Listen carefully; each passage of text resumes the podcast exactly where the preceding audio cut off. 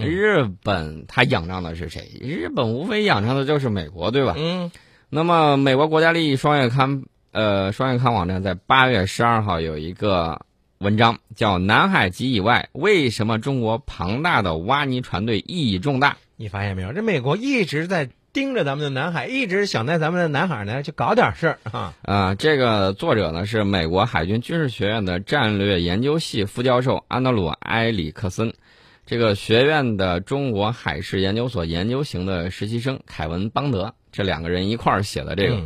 他把我们的挖泥船比喻成中国的瑞士军刀，说这个挖泥船队等于说是基础设施开发工具又添了一件新家伙，这些工具正在推动中国这个进行这种岛屿的这种扩建的这种活动。我们早就说了，我们这个已经完工了，你们不用操太多心。这个他的这种春秋笔法，我们应该警惕。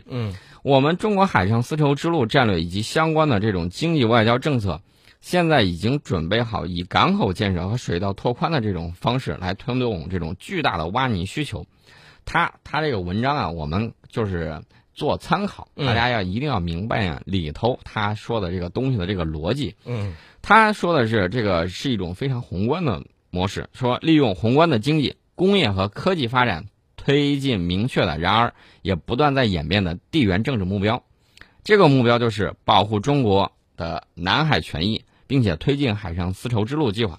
我跟你说，我们在我们中国的这个花园里头，我们进行一些相应的一些基础设施的一些修建，对吧？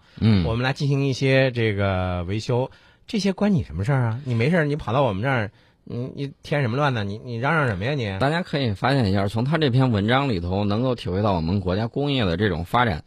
他说，从2001年的时候，当时我们的这个挖泥船队，其实就是挖沙船啊，说这个质量还有水平还很一般，那么只能满足这个国内对更深水道和港口这种挖沙挖泥的这种需求，然后呢，通过这个方面的投资，我们成功的让这个年挖泥能力从2001年的3亿立方米，增长到2009年超过10亿立方米。大家看到没有？用了这个8年的时间啊，这个翻了3倍多。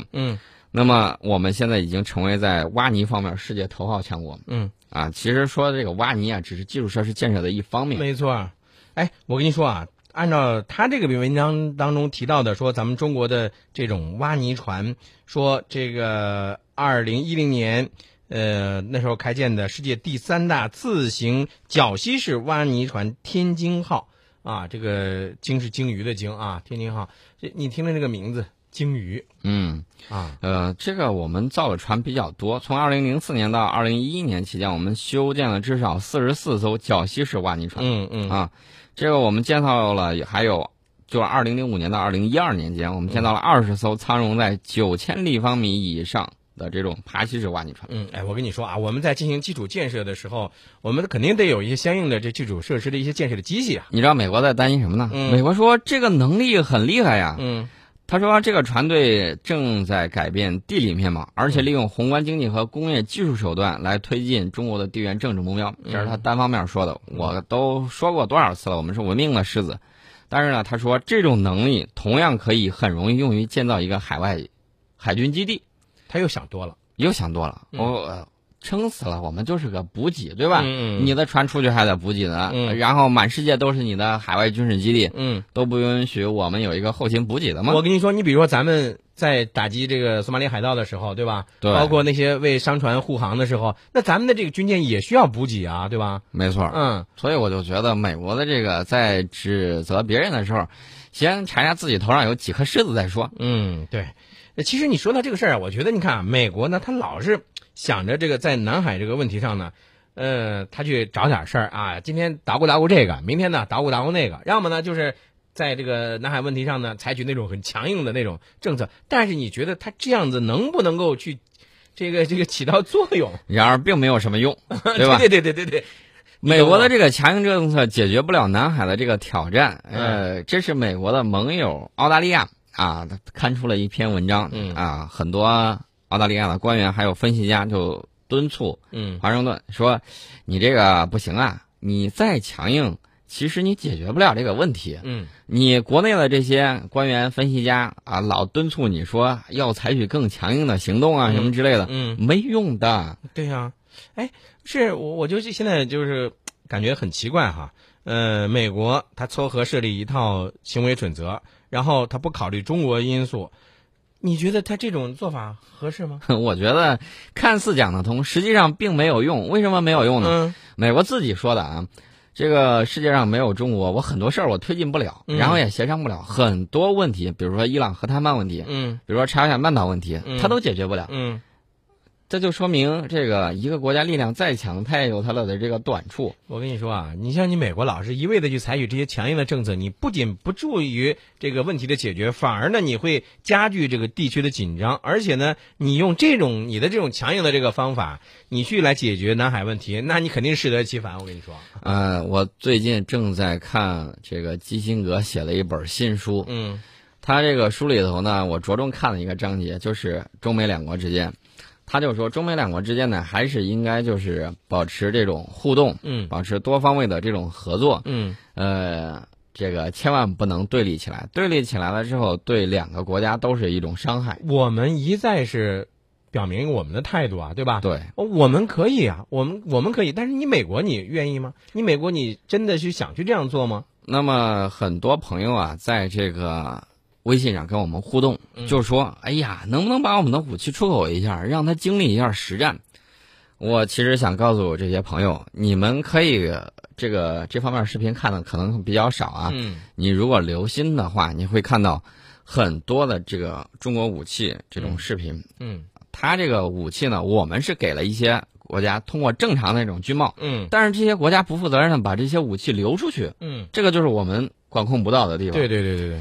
那么我们可以看到，在实战之中，就在前两天，一架阿帕奇武装直升机，据说是被前卫导弹啊，这种肩扛式的这种防空导弹给击落了。